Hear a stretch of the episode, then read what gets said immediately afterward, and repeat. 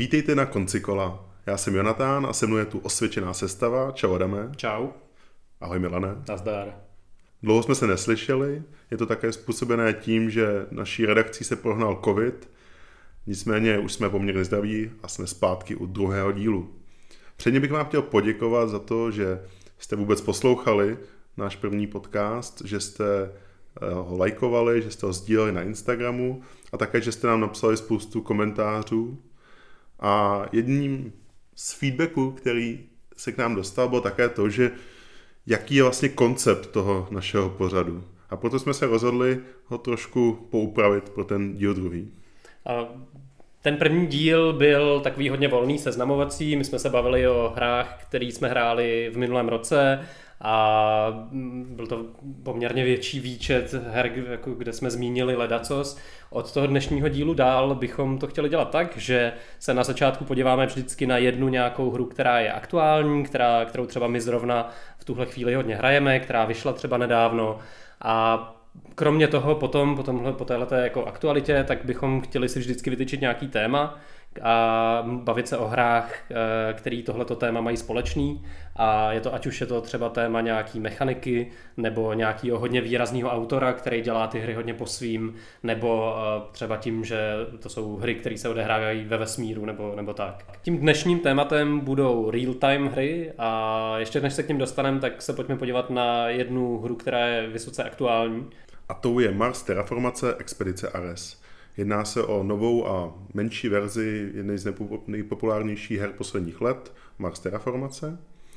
V obou hrách jde hráčům o to, aby skultivovali dohromady Mars, nicméně každý z hráčů reprezentuje určitou korporaci a snaží se na té kultivaci eh, vytřískat co nejvíc bodů, peněz a dalších surovin. Mezi oběmi verzemi jsou takový dva zásadní rozdíly. První je základní vůbec mechanika v té hře, která je převzatá ze hry Dobyvatele vesmíru, kdy každý z hráčů má pět karet fází a na začátku kola eh, jednu z nich vybere a pak se všichni hráči naraz otočí a pouze ty fáze, které se jakoby otočily, tak ty proběhnou v tom daném kole. Takže když nikdo neudělá produkci, tak nikdo nedostane žádný peníze to kolo. Když eh, všichni zvolí pouze třeba stavění karet projektů, tak prostě se postaví jenom projekty. Samozřejmě je tam určitá i výhoda toho, když já zvolím nějakou z těch fází, mám tam nějaký bonus.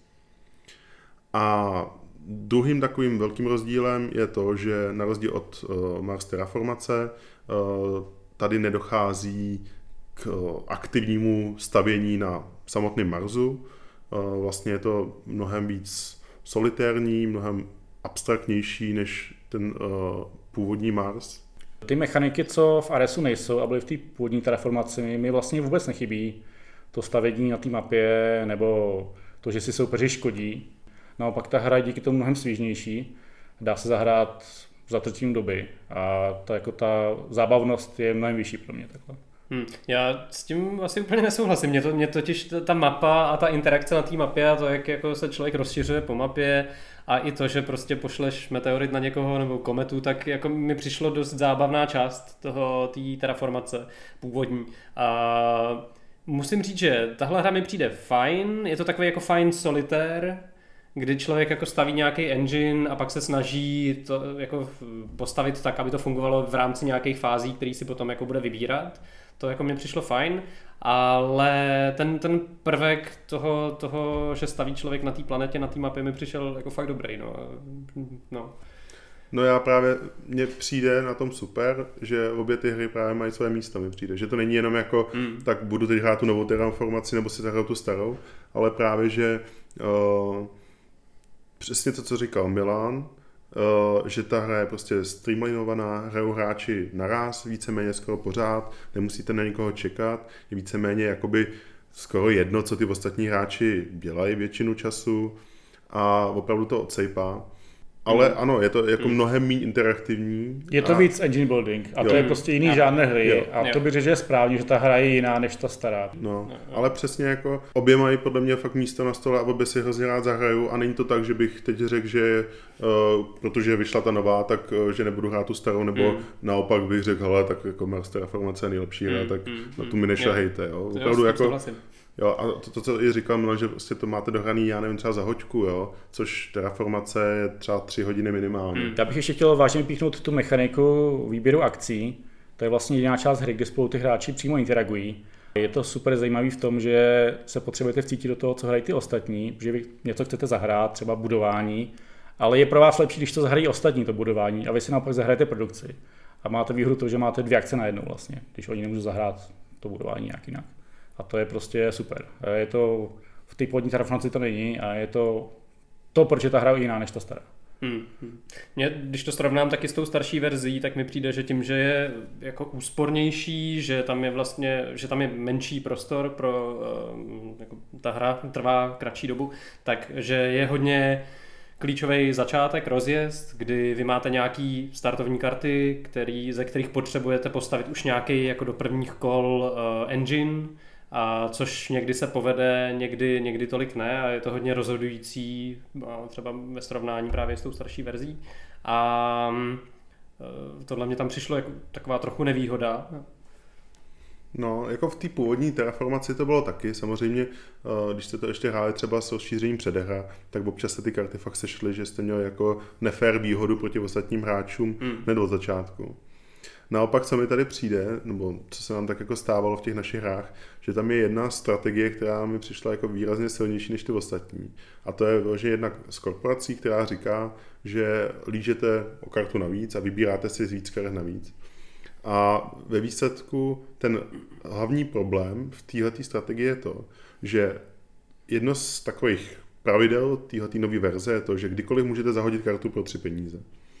A tím pádem vlastně je pro vás výhodnější si zvyšovat lízání karet než jakoukoliv jinou produkci peněz nebo něčeho jinačího, protože vám to nejen dává ty peníze stejně tak, ale zároveň ještě máte tu možnost tu kartu zahrát a najít si tam jakoby tu strategii právě mm, a najít si tam jakoby tu ten, ten engine, jak vlastně získám potom ty body. Ta strategie je špatně naceněná, protože vlastně ta karta stojí tři peníze a hodně strategií je tam takových, že Eh, taky si třeba předáte tři peníze v produkci, ale samozřejmě ta karta navíc jsou buď tři peníze, anebo karta, kterou můžete zahrát, hmm. takže to dává víc možností. A zároveň vidíte prostě víc karet mnohem a, a ten je snazší ten engine jako rozjet hned, hned ze začátku. No. Hmm. Jako myslím si, že by se to možná nějakým způsobem dalo omezit nějakým jako svým house rule, Eh, napadají mě dvě verze, jednak jako omezit těch počet peněz, který ten hráč dostane, ale zase si myslím, že ta hra bude nějakým způsobem napočítaná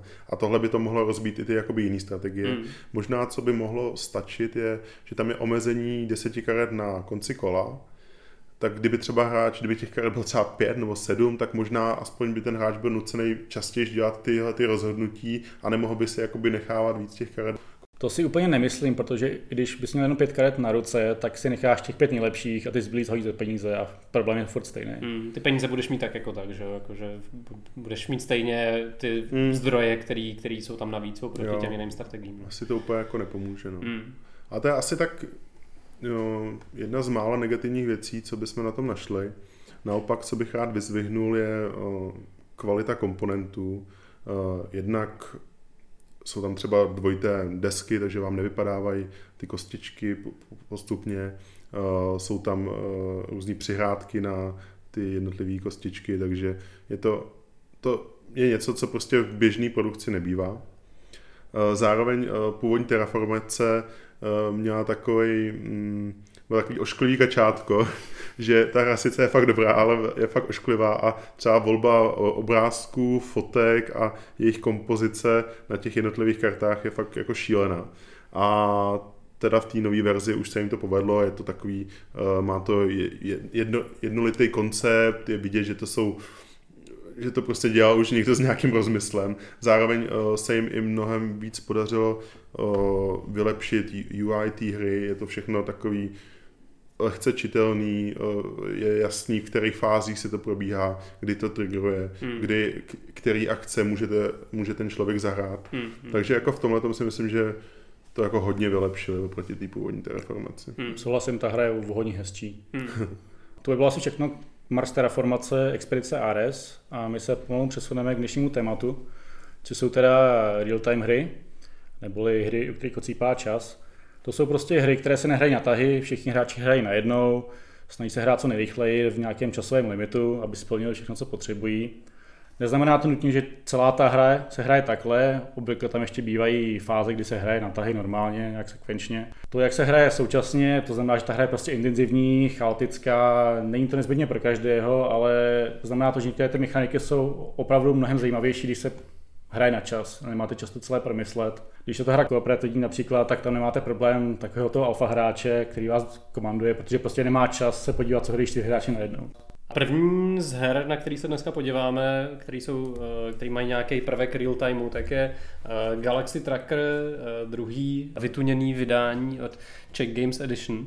Je to hra, kdy, která má dvě fáze. První z nich je ta real time, kdy vy stavíte z dílků, který leží na velký hromadě uprostřed stolu, tak z těch dílků se snažíte vy postavit nějakou vesmírnou loď naskládat ty dílky tak, aby to dávalo smysl, abyste měli všechno, co potřebujete pro nějakou vesmírnou cestu, takže uh, mít tam palivo a mít tam, mít lasery. tam lasery, přesně štíty, cargo, jako místo Posádku. Kam, posádka ideálně taky. to se hodí.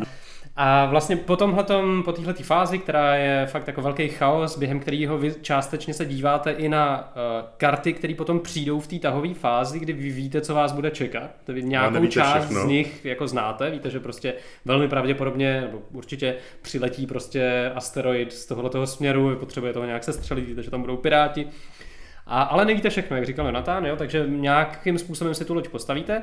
Krása tohohle toho jako omezeného času je v tom, že eh, málo která loď je dokonalá, většina lodí má jako konstrukční mouchy, které vás potom budou mrzet v té v druhé fázi. Tenhle, ten, tahle ta fáze skončí, kdo mm, tu loď postaví první, tak má nějakou výhodu, jo? tam je taky ten prvek toho, že chcete být ten, kdo to skončí první, protože pak vystartujete první.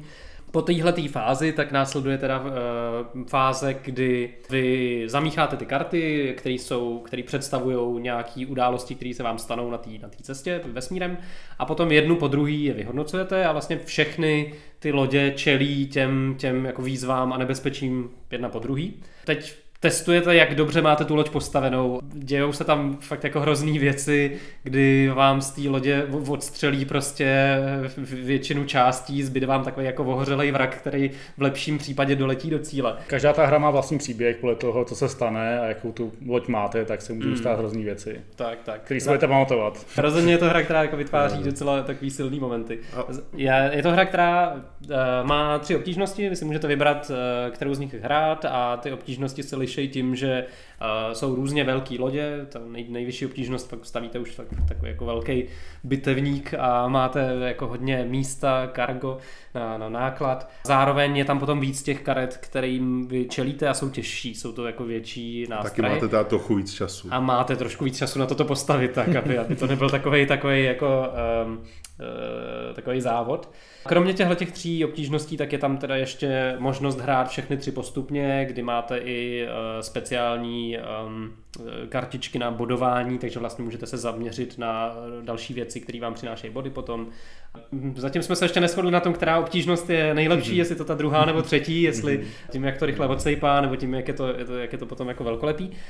Ale je to, je to hra, která, u který mě hrozně baví ten uh, Eh, ten, ten, jako ta, ten chaos, to že, mm-hmm. to, že eh, to opravdu není vůbec jistý, že tu hru dohrajete. Jak dost často se stane, že prostě skončíte na nějakém poli meteoritů, kdy, kdy prostě vám nezbyde z té lodi nic a hraje, dohrávají mm. ostatní a vůbec to vlastně nevadí, tím, že to je rychlá hra. Mm-hmm. Jako pro mě to je taková jako party hra pro deskovkáře. Jo. Ona ta hra není zas tak jednoduchá. Jako těch pravidel, který se člověk musí naučit na začátku, jak se ty loď staví, který dílky dělají co, že tam je spoustu možností, který ten hráč může po té cestě jakoby potkat. Tak těch je tam hodně, ale prostě pro ty deskovkáře, kteří už to trochu znají, tak je to fakt jako je to opravdu zábava, no. je to prostě pořád se něco děje, zároveň každá hra je úplně jiná. Člověk si tam úplně ví, že tam má prostě tu jednu slabinu a říká si, no tam mi to nepadne, že jo. A už tam, už tam míří střela, už tam míří nějaký meteor, prostě špatný hod, je tam jako by prvek náhody nějaký, ale zase je to, je to hlavně o tom, jak to postavíš. Mm. Ta hra dovede být hodně milosrdná, no, protože když postavíte špatně tu loď, jakože proti pravidlům, tak prostě vám opadne celý kus té lodi, který je špatně, takže to máte ten problém. A když tam prostě, jak říkal Jonathan, máte nějaké chyby, tak tam meteor přiletí a máte smůlu. To já tam teda chyby nemývám, ale ne. Ty máš většinou to nejkrásnější, to je pravda. To je jedno z budování nejkrásnější loď. To je loď, která má nejméně vad, no, jak trubek, které vyjdu do vesmíru. Cena Jonatána. ne, to je spíš takový moje OCD, že nemůžu, aby žádná trubka jako směřovala ven z té lodi, takže snažím se to prostě postavit co nejkrásnější. A jediný, co mi to kazí, je Milan, který zase na tohle úplně kašle, ale hrozně rychle otáčí tu časomíru, protože tam je takový projekt, že ty hráči víceméně musí aktivně tu časomíru otočit, když to nikdo neudělá, tak toho času je víc, no, ale když hrajete s Milanem, tak toho času je vždycky to nej, nejméně možný. Já bych to zrušil a dal tam prostě pevný limit, protože já, mě to stojí vteřiny mého života, abych se díval na tu časomíru, kdy můžu otočit co nejdřív. Takže jsi jediný, kdo to sleduje. Jsem na, jsem na tom bytej.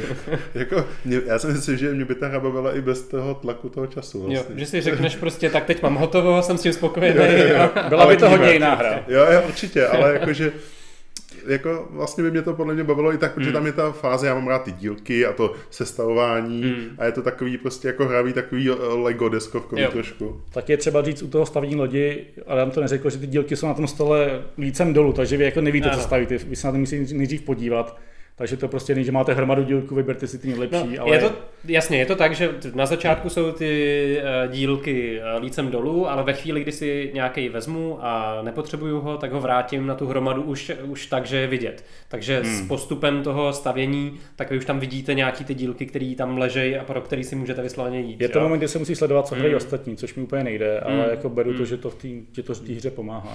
je, je. Ale jak si říkal, že se neschodneme, jestli je úroveň 2 nebo 3 lepší, tak jako jasně to dvojka, protože... tak známe, je, je, to, je to krásný balans. Na té jedničce je ta hra hrozně krátká. Mm. Jo, jednička je fakt jako na, na, na naučení. Neuži, už bych pak jako nehrál. Si to nemůžete prostě, když postavíte mm. loď a zažít si ty události. A trojka už je taková delší. Je tam víc náhody, protože ty události jsou v náhodném pořadí a některý prostě, když jdou první nebo poslední, tak je to hodně velký mm. rozdíl. Mm. Mm když záleží, jestli to první nebo poslední no, jako loď. No. Na, na všechno se nepřipravíš a mm. je, je to pravda, no, že můžeš přijít o posádku v prvním tahu a pak vlastně ti to pokazí už celý ten, uh, celou tu cestu. Mm, mm, mm. Ještě, co se mi líbí u té hry je to, jak uh, Což je ta nevýhoda, když to potom hraje třeba někdo zkušený s někým neskušeným, že opravdu už potom člověk dostane trošku do, eh, do krve, jakoby, který ty dílky potřebuje a už fakt jako mm. cíleně hledá, jenom rychle otáčí, mm. o tohle potřebuju, to dám sem, tady potřebuju, tady, aby to uh, odkazovalo doleva prostě mm. a už je to takový jakoby svižný mm. a o to víc možná chaotičtější, protože jako skončit první vlastně v tom stavění je hodně důležitý. Hmm. My jsme to úplně asi neřekli přesně, ale tam vlastně spoustu věcí se děje jakoby jenom prvnímu hráči, anebo třeba prvním dvou, nebo ty první hráči, co to první dostavili, mají nějakou jakoby docela hmm. poměrně velkou výhodu, takže pokud tam ze čtvrtého místa jako eh, se snažíte dohlídnout, jestli je, kde jsou před váma, tak je to, můžete se taky třeba nic neudělat za celou, což taky není úplně skvělý pocit. Hmm, hmm, hmm, hmm. Tak to je tak všechno ke Galaxy Trackerovi a přesuneme se k druhé hře, která je od stejného autora, Vládi Chvátila. Eh, vyšla vlastně rok poté, eh, od prvního vydání teda Galaxy Trackera a jedná se o hru Space Alert, která za mě je takové volné pokračování Galaxy Trackera, ale ne všichni v redakci se mnou souhlasí.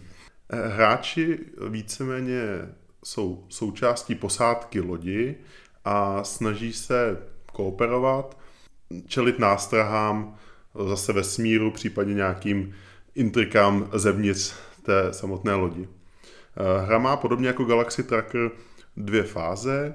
Jedna je real a druhá je spíš takový jenom vyhodnocování toho, co ty hráči udělali v tom real Při té první fázi jediné, co vám stačí udělat, je do svého CD přehrávače vložit CD Space Alertu.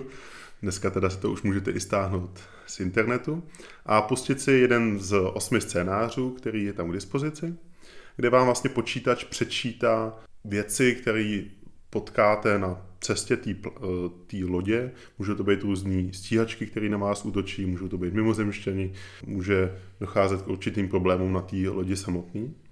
A hráči využívají takové kartičky, které víceméně dávají do sekvence za sebe, je to takové jako základní programování, dejme tomu, a na těch kartičkách vždycky mají buď to nějaký pohyb doleva, doprava nebo dolů nahoru, anebo jednu z možných akcí. Všichni ty hráči mají takové své postavičky a uh, nacházejí se na jedné z šesti místností té lodi. A co je dost specifický, je to, že vlastně každá ta místnost má nějakou svoji akci a ty hráči podle toho, jak poslouchají, co se jim jako stane, tak musí chodit do těch eh, jednotlivých místností a ve správném pořadí ty akce dělat. To znamená, že třeba Příklad, eh, vím, že na, v nějakém směru přiletí stíhačka, tak já tam půjdu, vystřelím, vystřelím třeba po druhý a někdo jiný půjde o místnost vedle, kde zase může nabít tu moji zbraň, aby jsme vlastně mohli pořád dál střílet a uh, tu stíhačku se střelit. No a po to je, co teda vlastně uh, hráči vyposlechnout to zadání toho té hry, hmm, hmm. tak uh, následuje ta jakoby vyhodnocovací fáze, která víceméně už slouží jenom k tomu, že hráči postupně otvírají, no, otáčí ty karty, které tam připravili a zjišťují, co všechno pokazili víceméně. Hmm, hmm, hmm. Protože ty karty se dávají lícem dolů, aby nebylo vidět přesně, co hrají ostatní, aby to nešlo celý domyslet právě tím hmm, jedním hmm, hráčem. Jasně. Na zájem si pomáhat. A zároveň tím, že to je vlastně sekvence, tak vy ve chvíli, kdy jeden pohyb uděláte špatně někde, někde na začátku, tak se pak dostanete úplně jinam na té lodě, děláte něco úplně jiného. A takže je, je opravdu dobrý dávat si pozor, kam jdete, kde jste a zároveň jestli eh, ty, některé akce jsou potřeba udělat v určitém pořadí. Mm-hmm. Tak abyste to dělali ve chvíli, kdy hráč jeden udělá A, tak vy potřebujete udělat B potom. A, a musíte si to říct, musíte to vykomunikovat. Ten, ten čas je krátkej a e, vlastně potřebujete se sladit ve, ve, ve všech lidech, kteří to hrajete, aby potom to dávalo smysl, co děláte. Hmm. A hra rozhodně není pro hráče, který třeba neumějí strany, jo, levá, pravá. to, to jako, stalo se nám to a když tohle to po první, prvním kole pokazíte, že jste teď doleva místo doprava, tak už věřte tomu, že to jako nezachrání. To je jasná sabotáž z vnitřku lodi právě. Roleplaying. Jako ta hra rozhodně Eh, ukáže charakter hráčů. Víceméně po tom, co neúspěšně uh, dokončíte let, tak jako následuje taková um, diskuze o tom, či je to chyba a kdo by už nikdy neměl být součástí posádky. je tam hodně spolupráce, vlastně si tvoříte takové ad hoc skupinky, kdy si navzájem pomáháte, že mm. prostě, o já jsem tady ve strojovně, tak já tam pomůžu narvat extra energii mm. a někdo, o no tak já půjdu tamhle a vystřelím tam a mm. pak zase odejde a nikdo jiný přijde a zase mu pomůžete, takže jakoby když to hrajete třeba ve čtyřech lidech, tak dva si pomáhají najednou, pak si zase ty skupinky přetvoří mm. a hmm. pořád jste v kontaktu s někým jiným, nemůžete tak hrát sám.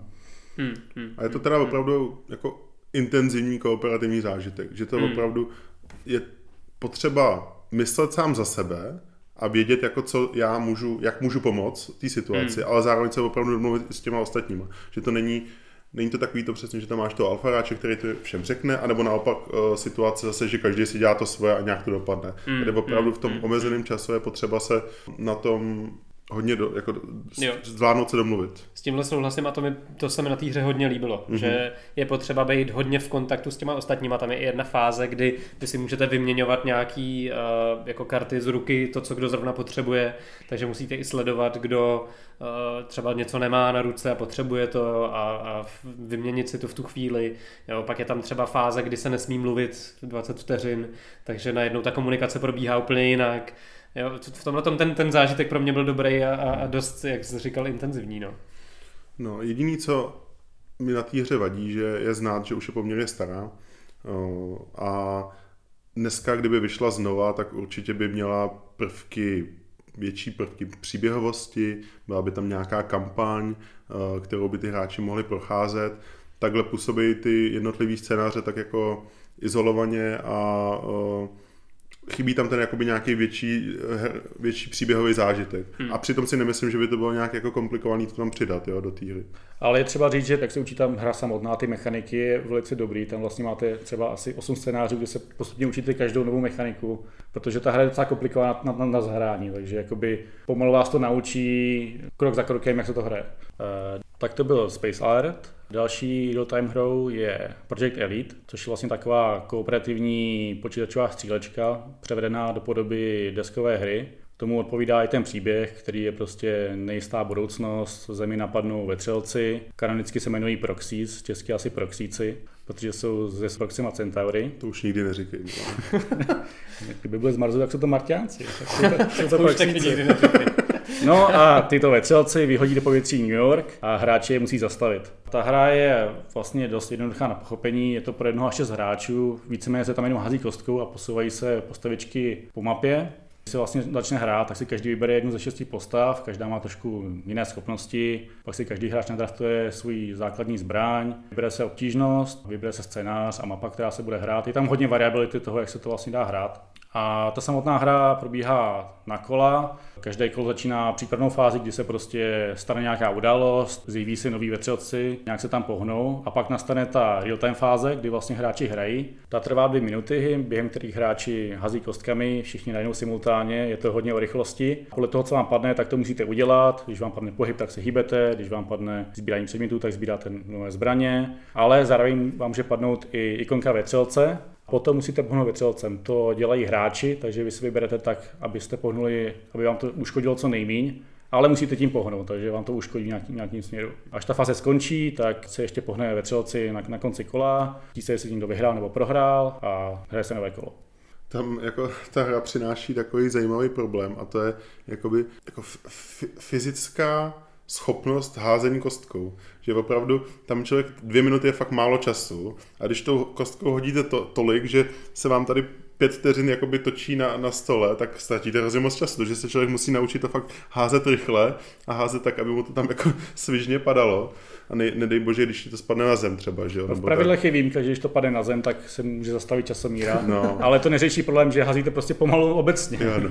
A ještě máš tam jako dva druhy kostek, že jo, který někdy využíváš ty, někdy tu využíváš ty druhý na to, jestli třeba si někoho trefil, takže tak jako zběsele tam házíš oběma naraz třeba i. Mm-hmm. Jo. Za mě to byla taková jedinečná zkušenost poměrně, protože ta hra fakt připomíná věrně, mě se vybavilo vždycky ze StarCraftu, kdy prostě člověk vidí, že na něj za chvilku ty zergové naběhnou a bude to strašná, jako strašná mela. Tak tohle je přesně ta hra, kdy prostě vy neděláte ty dvě minuty nic jiného, než střílíte do těch, do těch vetřelců, je tam hrozně moc. Prostě pak vám nějaký jeden z nich uteče a, a vyhrajou ty vetřelci, protože ve chvíli, kdy jeden ten vetřelec doběhne do cíle, tak, tak, tak hráči prohrajou. To téma je tam fakt silný hmm. a je třeba říct, že ta hra vypadá pěkně. My jsme teda hráli tu novou edici, která má hezčí ty figurky. Ta původní prý vypadala strašně. Máte, máte tam krásný ty, ty bossy, i ty postavičky. Máte tam prostě desítky vetřelců. Když vám dojdou, tak už tak žádný nemáte, děláte jiný. No, jakože téma je sice hezký, jako pokud téma je střílím, ne zombíky, ale vetřelce, ale zase mi tam přišlo, že jako nějaký příběh, že by z toho byl úplně čišel to jako vůbec, mm. no. Hmm. že je to prostě taková jako rychlá akce. Je to podle mě hra, kterou bych chtěl být Imperial Assault, ale, ale tady to stihnete za dvě minuty a v Imperial Assaultu to trvá tři hodiny. je to pravda. Mm. Mm. Zároveň to, je, to, jak říkal Milan, že ta hra je docela dost eh, jako variabilní, že tam je hodně věcí, které se dají měnit, tak mně na, naopak přišlo, že se ta hra docela rychle ohraje, protože tam jsou jenom dvě mapy. Na každé té mapě vy vidíte, že nějak ty vetřelci postupují, vy někam asi budete muset jako běhat, že jsou si ty hry docela podobné v tomhle tom. Já si ale myslím, že jsme to hráli tak, že to bylo moc jednoduchý pro nás. Hmm. Že když si najdeš správnou obtížnost, že pak to je fakt jako intenzivní, že ne, nezastřelíš všechny ty vetřelce, hmm. což se nám třeba párkrát povedlo. A potom ta hra nemá to na ten náboj. Oh, oni se dostanou do základny a prohraje, nebo teď dostanou nějaký zranění. My jsme třeba nedostali zranění skoro nikdo, jo, protože hmm. prostě bylo to moc jednoduchý. A musí se asi potom i víc jako přizpůsobovat tomu, co se opravdu děje v tu chvíli na té desce a ne yeah. jako, že si jenom naplánuješ a pak už jenom jako exekuješ ten svůj plán, že to je takový mnohem víc ještě víc chaotičtější. No. Je třeba říct, že když to hraješ takhle na tom plánu, tak je dobrý to hrát v sudým počtu lidí, protože Zem. pak si můžete pomáhat navzájem a není to prostě tak, že ten třetí, když jste hráli ve třech, že tam prostě stojí sám v rohu a stojí si sám pro sebe, jo. že je to mm. fakt důležitější, ne, je to zajímavější, opravdu, zabavnější. Hrát. Je to fakt hodně znát, jako o, mně se to stalo, že jsem jednou byl ten, ten křen, ten třetí. Jak říkám, no, prostě jsem tam stál v rohu, nikdo mi nepomohl, tak jsem si tam něco jako dělal. Ale tady opravdu je hezký, že i v těch dvou minutách stihnete nějakou jakoby základní kooperaci. Jo. Hele, teď běž tamhle, mi tohodle, já tady vezmu nějaký předmět, pak ty se vrátíš, pomůžeš mi s tím předmětem a tak. Jo. Že dvě minuty je sice málo času, ale pořád aspoň v těch dvou to jakoby jde sehrát. Potom už se třeba zase dělá tak, že třeba dvě dvojičky, takže na začátku jsou ty dvojičky jenom mezi sebou a pak už, když už už to třeba spěje ke konci, tak se i domluváte mezi těma dvojičkama. Tam je zase takový e, zajímavý prvek toho, že jako občas v té hře je lepší nehrát, jo? protože jak tam na té kostce může padnout ten pohyb toho vetřelce, tak se může stát, že nějaký jako hurá hráč tam pořád hází a pořád mu padají ty vetřelci a posílá je k vám, i když vlastně by, kdyby nic nedělal, tak vám pomůže mnohem víc, že No, takže hmm. třeba se vám občas stane, že z těch dvou minut třeba 10 sekund nehrajete. no, až tak konci, když máte, když máte vyřešeno. Já jsem tu hru hrál i solo mod a musím říct, že ta hra je hodně komplikovaná, protože vlastně hrajete jakoby za dva hráče na jednou a můj mozek to nepobral. Vy jste vlastně alfa hráč sám pro sebe. Musíte prostě házet, máte trošku víc kostek, ale máte dvě různé postavy. Víc a... kostek to není jako výhoda, že jo, v téhle hře. a jak je to real time, tak prostě to je, je to fakt brutální hra to solo, si mm. myslím.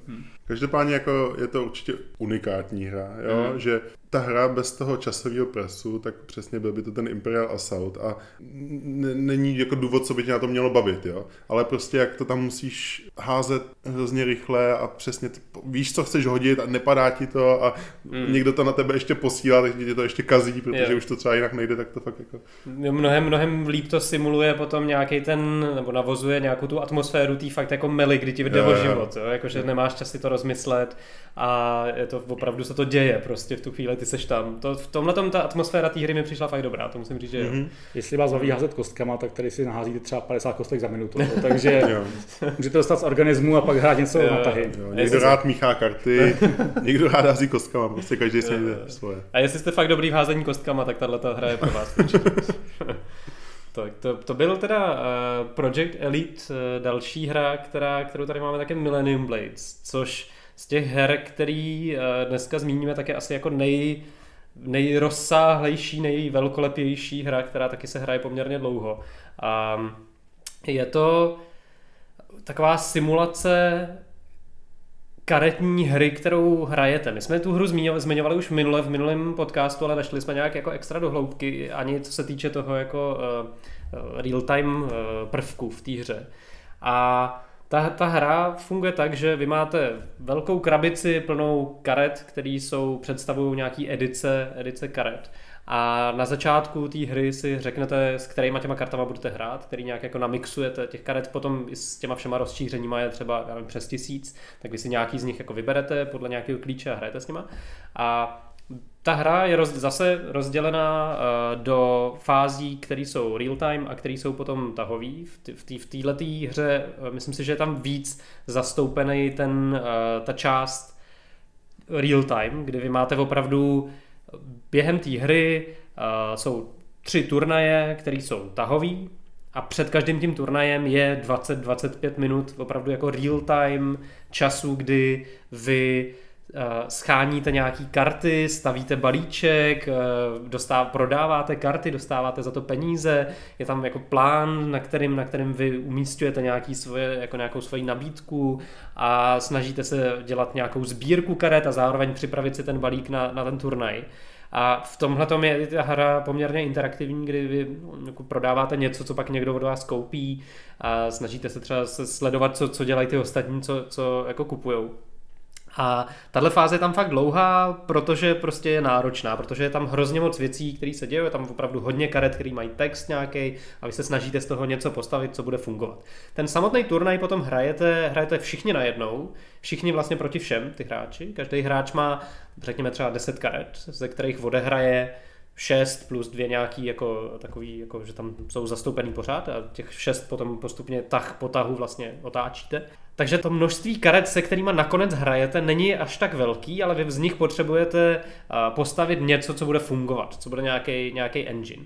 Jenomže na rozdíl od ostatních her, tak tady hrozně záleží na tom, co dělají ty ostatní, protože vaše strategie, která třeba ve váku může být jako výborná, tak eh, se pak může úplně rozsypat proti tomu, co dělá někdo jiný. V tomhle ta hra má úplně jako unikátní prvek nějakého metagamingu, kdy vy po prvním turnaji, kdy třeba úplně dostanete opravdu na frak, a zi, protože zjistíte, že, že to vůbec nedává smysl, co děláte proti, proti těm ostatním, tak můžete to úplně zahodit. Máte 20 minut na to, abyste to úplně přestavili, přišli s někým, něčím úplně novým, s tou znalostí toho, co se dělo během toho prvního turnaje a kdy vy si myslíte, že třeba to ty ostatní budou nějakým způsobem zdokonalovat ty strategie, tak přijdete s něčím, co je má prostě úplně přebít. A v tomhle eh, je, to, je, to, je tam strašně moc možností, hrozně moc karet a je to, je to jako naprosto epický. No. no a zároveň bych ještě jako podotl, že teda vymyslíte ten balíček, který ničí ty jejich balíčky, ale oni mezi tím vymysleli jiný balíčky zase. To který, se může stát samozřejmě. Který třeba... Okrok napřed před vámi. Jo, no. Takže tam je taky hrozně důležitá.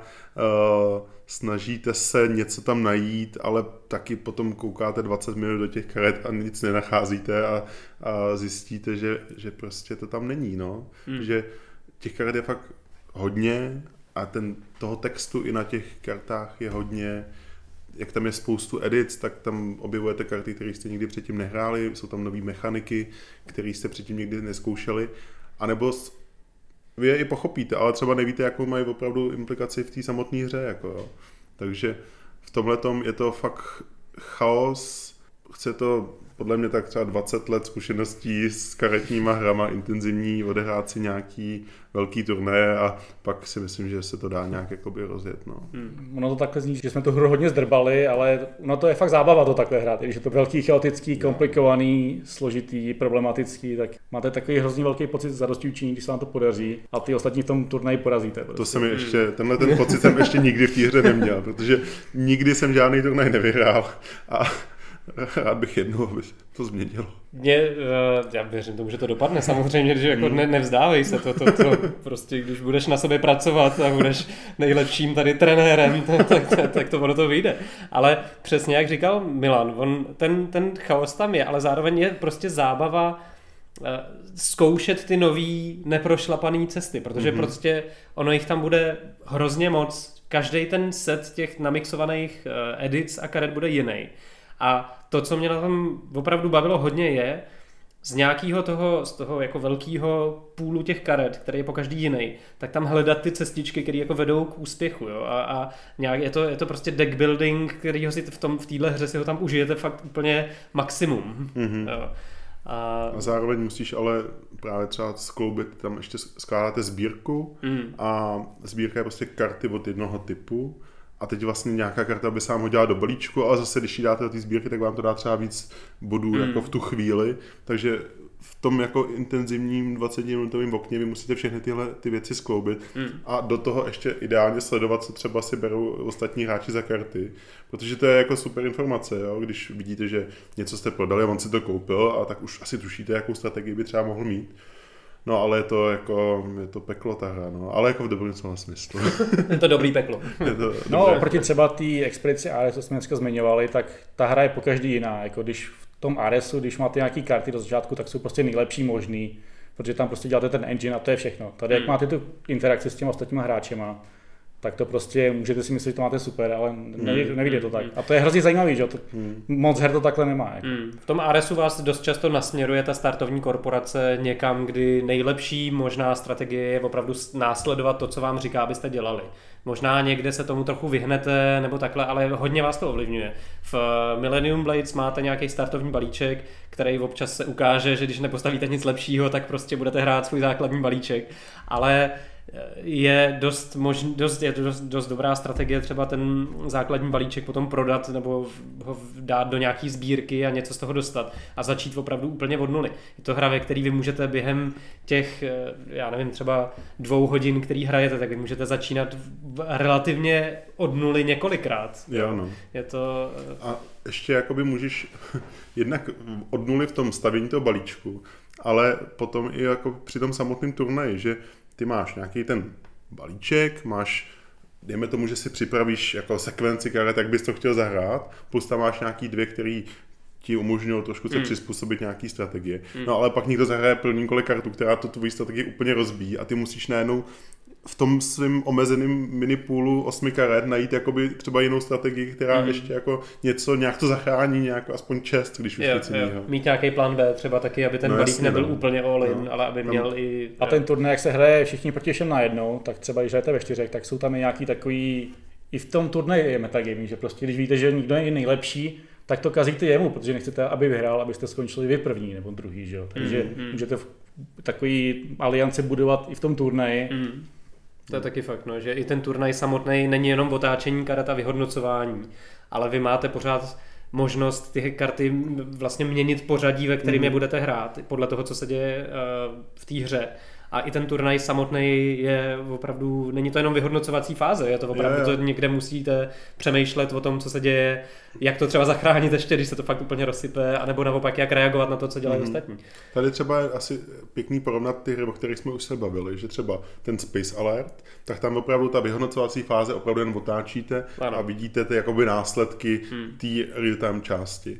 U Galaxy Trackera tam sice ano, je to víceméně vyhodnocování, ale pořád se můžu rozhodnout, chci jít tady na tu planetu, vzít si nějakou, mm, nějaký bonus tam, nebo naopak to nechám někomu dalšímu, ale tím pádem budu třeba uh, na prvním místě. Takže tam pořád ještě nějaké rozhodnutí je, ale tady vlastně v tom v těm Millennium Blades tam je to pořád klíčový a ten člověk je pořád jakoby uh, hrozně důležitý, co v té fázi udělá. Už to Hmm. není opravdu jenom, jako vyhodnocovací fáze to není vůbec. Jako Hmm. vlastně. Souhlas. Hmm. A to je asi tak všechno k Millennium Blades a dostáváme se k poslední hře, kterou bychom si opravdu chtěli rozebrat dneska. A to jsou hrdinové bez záruky. Je to taková asi nejvíc party hra, nejjednodušší, určitě taky hra z těch, co eh, jsme se dneska bavili. Je to hra pro 1 až 8 hráčů, kdy je to také kooperační hra.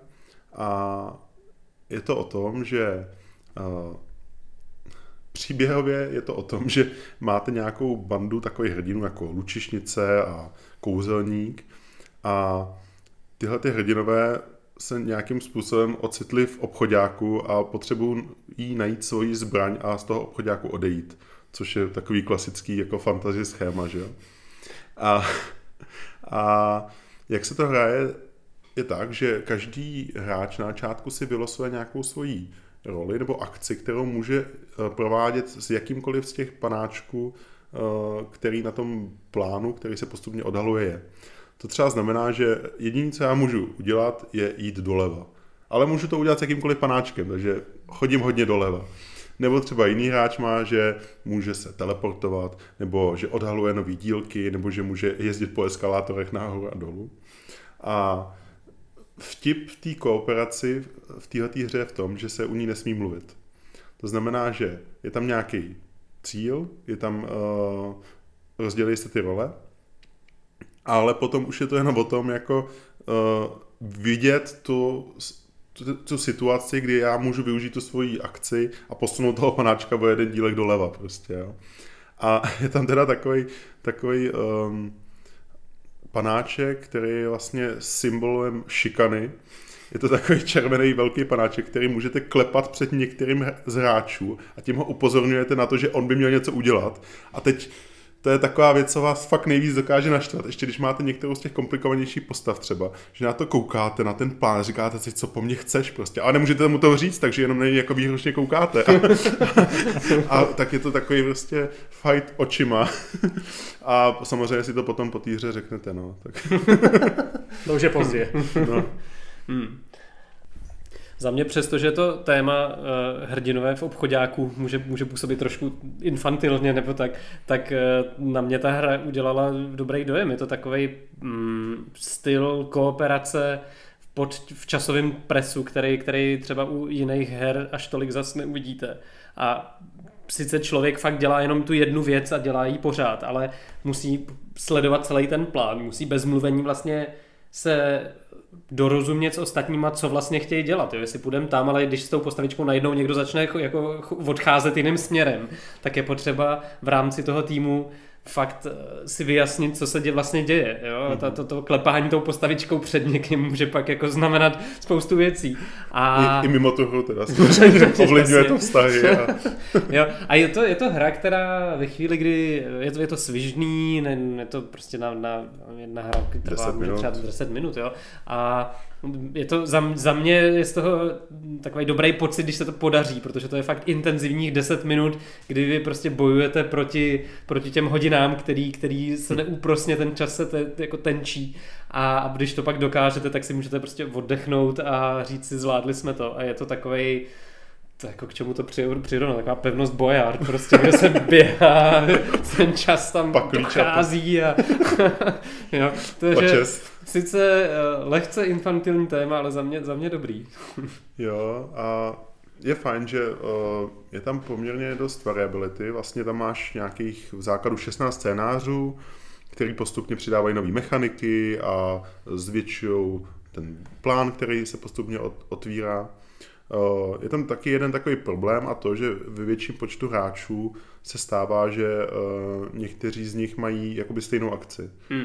A potom se ti může stát, když máš nějakou akci, která není tak jako často využitá, třeba prostě fakt jenom pohyb doleva, tak uh, vlastně si ani moc nezahraješ třeba v té hře. Hmm, hmm. Jo? Ale zase je tam uh, taková mechanika, že uh, která slouží ke dvěma věcem. Je tam, uh, můžete se dostat na takový políčko, který vám otáčí časomíru, to znamená, že vám to vlastně přidává čas. A zároveň, než uděláš nějakou další akci, tak se můžete normálně bavit a domluvit si nějakou strategii. Ale zase ten čas vám už uh, jako plyne, jo? takže zase není to o tom, že tam potom 10 minut jako rozebíráte nejlepší možnou cestu.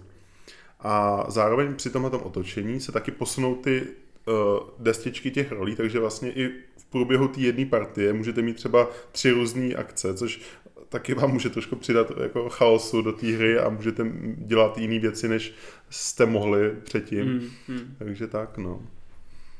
Hmm. No a to je asi všechno k hrdinům bez záruky. A jelikož, jak jsem říkal na začátku, tak covid nám do toho hodil trošku nůžky, tak jsme ne- nestihli Říká vidle? Nebo nůžky? Vidle, říká se vidle. tak nám do toho hodil vidle. Něco nám do toho hodil. A hned zatím nůžky, což nás hodně zmátlo. uh, tak, uh, tak jsme nestihli odehrát všechny hry, které jsme chtěli. A tudíž uh, vám tady dáme ještě pár tipů, ale už je to na vaše samostudium a uh, od těch hrách si něco dohledat sami. Uh, první z nich je hra Kivadlo, od Stonemaier Games, eh, což je vlastně taková eurovka s tím eh, real-time principem. Eh, co jsem tak jako o tom četl, tak je to taky poměrně intenzivní. Je tam přesýpací, je tam několik druhů přesýpacích hodin, které mají různý časový hodnoty a člověk jakoby musí sledovat, kdy jako mají dojít a kdy je vlastně může se otočit, tím se otvírá různé akce a tak. Jde to hrát i bez toho real takže pokud by to pro vás bylo moc intenzivní, tak můžete to hrát normálně tahově. Uh, druhou hru, což jsme bohužel prostě se fakt ne, nebyli schopni sejít, je hra Captain Sonar, což uh, je hra pro 8 lidí, kdy vlastně jsou dva čtyřčlenný týmy, sedí naproti sobě a mezi nimi je taková jako plenta. A uh, každá z těch, z těch týmů vlastně je posádka ponorky a snaží se potopit tu druhou, takže to jsou takový prostě jako lodě základu.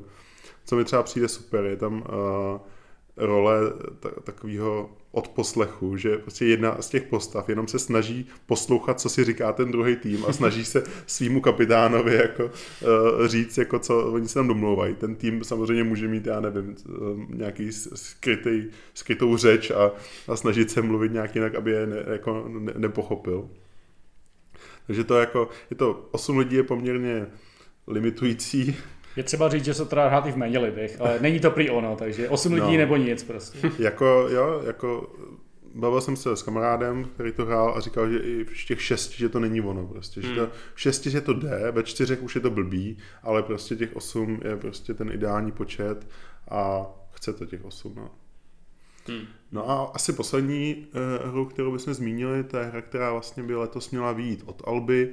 V překladu je to Bláznivá kuchyně, což je taková deskovková verze jedný z oblíbených počítačových her uh, Overcooked, uh, kde vlastně hráči jsou kuchaři v kuchyni a snaží se prostě něco uvařit zase v časovém presu, mají různé objednávky od, od hostů, a snaží se jakoby zároveň udržet tu kuchyni v nějakém chodu. Takže to je bláznivá kuchyně, mm, na kterou se můžete letos těšit. No a to je asi všechno pro dnešek. Tak um, my se tady jsme na konci druhého dílu konce kola. a loučí se s váma Jonatán, ahoj. Milan, ahoj. Adam, čau.